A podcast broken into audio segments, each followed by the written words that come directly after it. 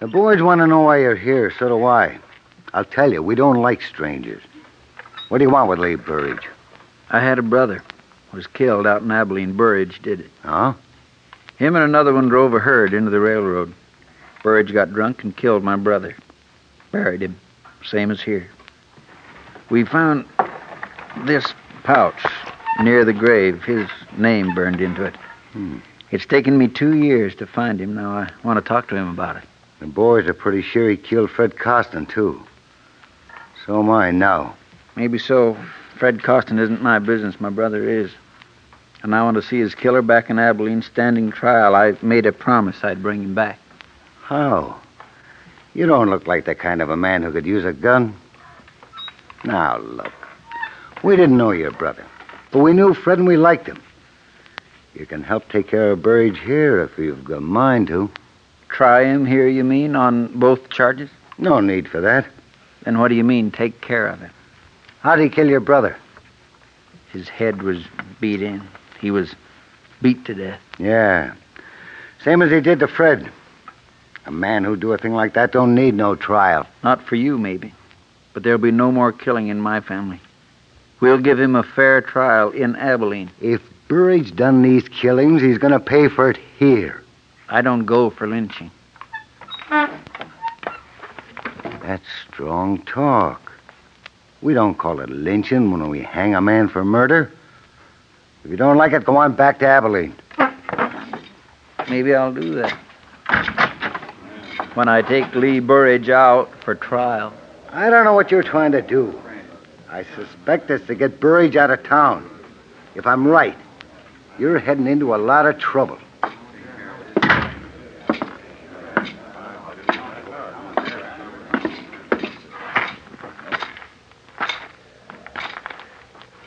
One of you boys direct me to where Lee Burridge lives? Could if we felt inclined. What you want with him? Just want to talk?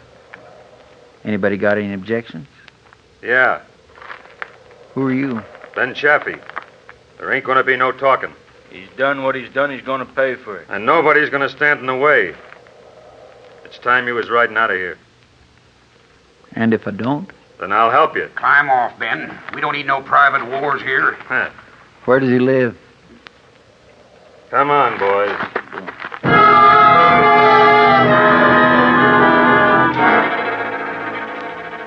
He turned away from me and moved into the sheriff's office, leaving me alone to walk down the dusty street. I asked the blacksmith where Lee Burridge lived. He just looked at me and shook his head. Towards the hills, a thunderhead was beginning to gather, moving in slowly.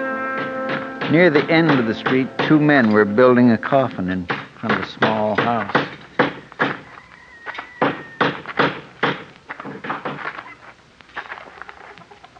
Is this where I'll find Mrs. Costin? Why do you have to come meddling around here at a time like this? Can't you leave a widow to her sorrow? Because he's a stranger, Bob Boy. And strangers don't have no time for other people's sorrow. Maybe you're right, old timer. Maybe they got too many themselves.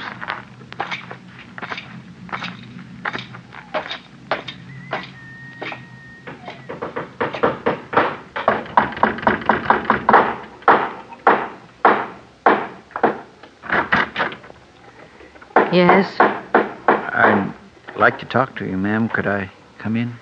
No. Can't you see this house is in mourning? My friend's are making a coffin for Fred's decent burial. I got nothing to say to you. Ma'am, I know how you feel. How can you know how I feel?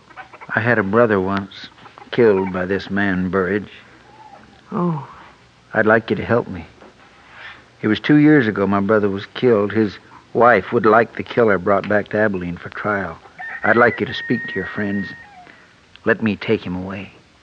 he didn't give my Fred a chance before he killed him. He's a cruel and ugly man. I want him killed. Here, where I can watch. Will you tell me where he lives?